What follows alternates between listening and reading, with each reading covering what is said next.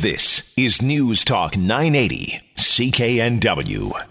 Well, there were a couple of stories this past week that got me thinking we need to talk to a parenting expert about this. So we need to have a bigger conversation about uh, these stories and what they say about children and how children are being raised in some cases. The first was the firing of well-known and well-respected basketball coach Rich Goulet, and uh, I covered the story for Global. And the thing that stuck out to me in this case, well, a few things did. One was the fact that these were complaints that were made against a coach by students. But the coach never heard from the students. The coach never heard from the parents. The parents went over his head and complained to the school board. The other case that got me thinking was the one you've likely heard about. Has to do with the dad who taught his kids how to go on transit. An anonymous complaint was made.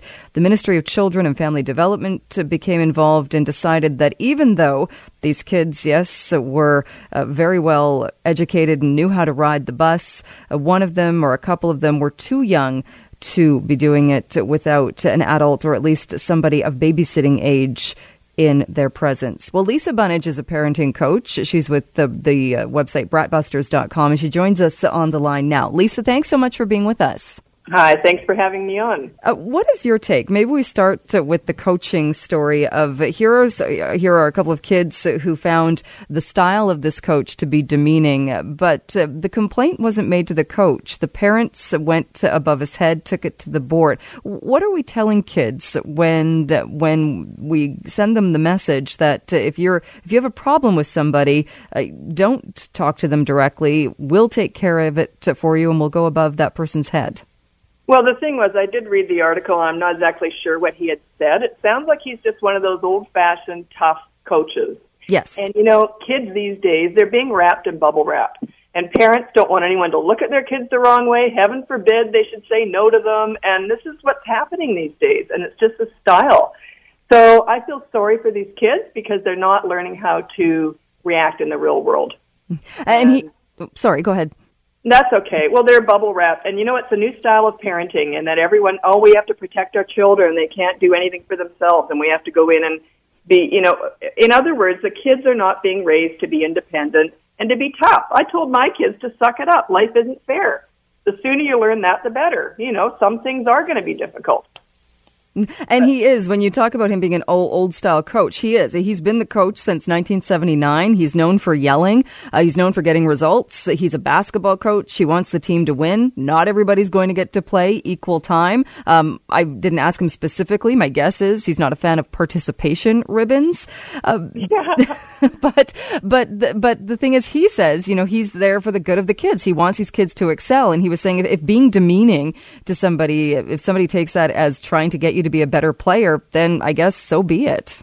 But what he said too is interesting. Is he said he's finding in the last couple of years there's more uncommitted players with attitude problems, and that just goes to show that's parenting. It's not the kid's fault; it's the parents' fault. They're not raising kids with manners, and they're telling them if you are rude or you are difficult, I'm going to go in and fight your battle for you anyway. So don't worry about it. And you know, the, talking about the awards for participation, I saw one kid get an award for tucking in his uniform shirt and his pants. And I thought, wow, no one's given me an award for tucking my shirt in. what, oh no! What does it come to? It's just you know they get awards for pooping and picking their noses. Almost, it's absolutely ridiculous. So yeah, I don't think we're preparing them for the real world. Well, and that was my thought. What happens when these kids that their parents took on the and, and the parents didn't even take on the coach. The parents went above the coach's head and went to the school board. What happens when these kids get their first job and their manager or their boss yells at them because they made a mistake? Well, I mean, that happens all the time, doesn't it? You see them hopping from job to job because people aren't being fair and they aren't treating them well, you know, and then they go home running to mummy.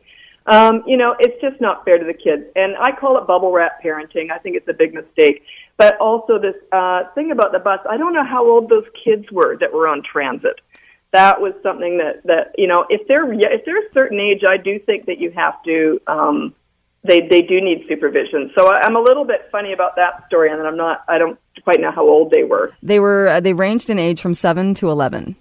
Seven to eleven. Were they together? Was the seven-year-old with the eleven-year-old? Yeah, they were all together and riding the bus together. Oh well, I think that's fine. Then. and I, uh, and the dad had spent. Old, that's fine. And I think two months old, for, two months away from being twelve, so two months away from being able to be a babysitter. you want to hear a funny story? Years ago, someone was saying she had a five-year-old and she trained her in on how to take the, uh, the school bus, and it was just a block. Then, then she told she had a little watch and everything. This little girl, and that she said, "Now the bus comes at eight forty-five. 8:45 hit. The little girl saw the bus hadn't come yet, so she walked home. I thought that was so cute. That's why five is too young. Seven's even probably too young because they they just don't understand situations might not always go as planned, right? But I thought that was really cute. So that was a bit young, I thought. But yeah, I think that we have to prepare children to be independent, to be strong, and to let things roll off their back sometimes. That life is not fair and, and that's what we're not teaching children that. And they're raised, you know, the self-entitled generation, we see it all the time. They're not getting up for elders when they get on the bus and, you know, just this rudeness. And that's something that I've seen a trend for the last probably 30 years. Just getting worse and worse, unfortunately. Uh, why is that? Do you think that that teaching kids exactly that, holding the door for you? I find people, uh, and it's not just kids, people in general, uh, go in a door and let it slam behind them. Don't even do that anymore. Why is it you think that parenting has changed even so much in the last couple of years?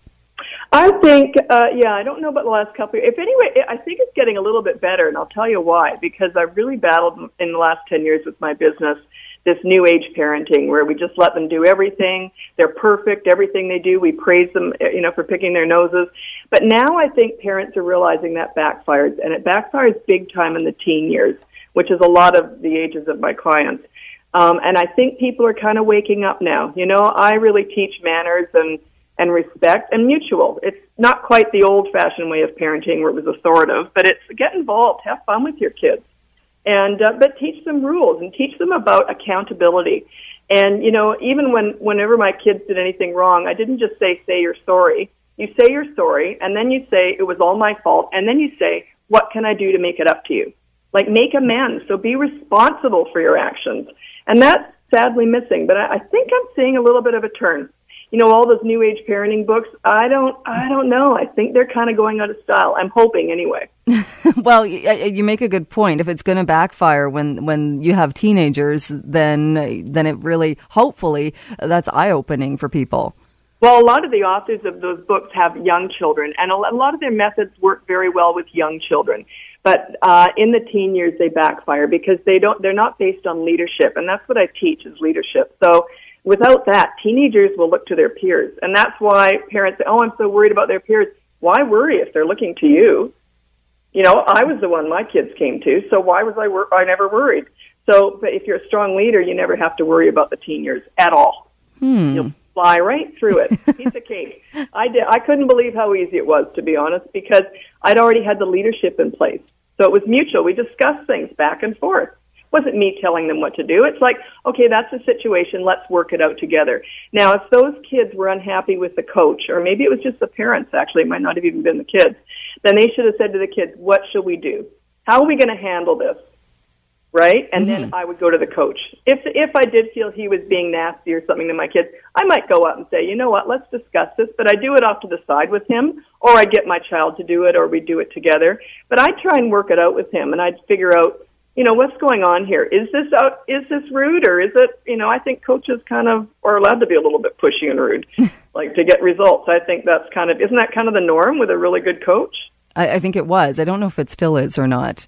Uh, but but you you make a point as well, and that was what struck me with the case of the father and these kids. And each kid is different. The kids that he had spent so much time uh, teaching how to ride the bus, and and with this ruling that came that he's no longer they're no longer allowed to ride the bus without an adult. It took away a lot of their independence. And I thought, here's somebody who his kids' independence is really important. He's trying to teach these kids how to have that independence and how to be accountable.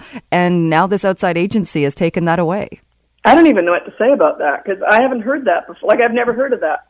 I think 11. I mean, isn't that allowed to be on a bus at 11? There, there is no age on the bus. It's that the TransLink will leave it up to the parents. Yeah, but I don't. I honestly, I don't even understand that. I don't know how they could have taken that that privilege away from those kids because there's lots of kids. I see them on transit all the time. Lots of young kids. And I think, so, yeah, and you can ride your, what they're saying basically is these kids could ride their bikes to school, which if you're talking about safety, uh, would be more dangerous than taking a bus, but can't take the bus. I think so. Yeah, I, I don't know about that. I, and like I said, I think when they're really young, like I'd say eight and under, it gets a little bit touchy depending on how you know strong the child is. like you know emotionally strong. Some of them are scared; they don't want to do it. Mm-hmm. But eleven, if that if that kid isn't isn't able to ride a bus at eleven, what else can't he do? Is he not allowed to walk to the neighbor's street unattended? Like, yeah. I just think that's kind of stupid. So, and you know, kids, I think it's fine for a really mature 12 year old to be babysitting. And if this kid's right on the cusp of 12, like, what, you know, I, I don't get that at all. But the one thing that I'm always talking about is this new age parenting and how we have, and it, it, it goes against everything that I teach. Everything I teach is about leadership and setting rules and boundaries. And and respecting your child's levels too. Don't expect a child to talk up to you at your level. You talk at their level so that they understand you and they feel respected. And that is what I just see a huge lack in parenting these days with that. And it's all these books and this new age parenting stuff that's out there. I battle it all the time. And this is what I have to erase when my clients come to me is I say, well, let's talk about leadership now. Because we're not going to be sitting around wishy-washing saying to the kids, Oh, sure. Whenever, when do you want to watch TV? You know, when do you want to have the media to media time? Whenever you want. Like it's always asking them what they want, and that's you know not always the way to go. They need leadership. I guarantee if they don't get it at home, they're going to look outside of home, and it's going to probably be their peers. And you don't want that when they're 14, 15. All right, Lisa, we'll have to leave it there. But thank you so much. Always good to chat with you. Vancouver's News, Vancouver's Talk. This is News Talk 980, CKNW.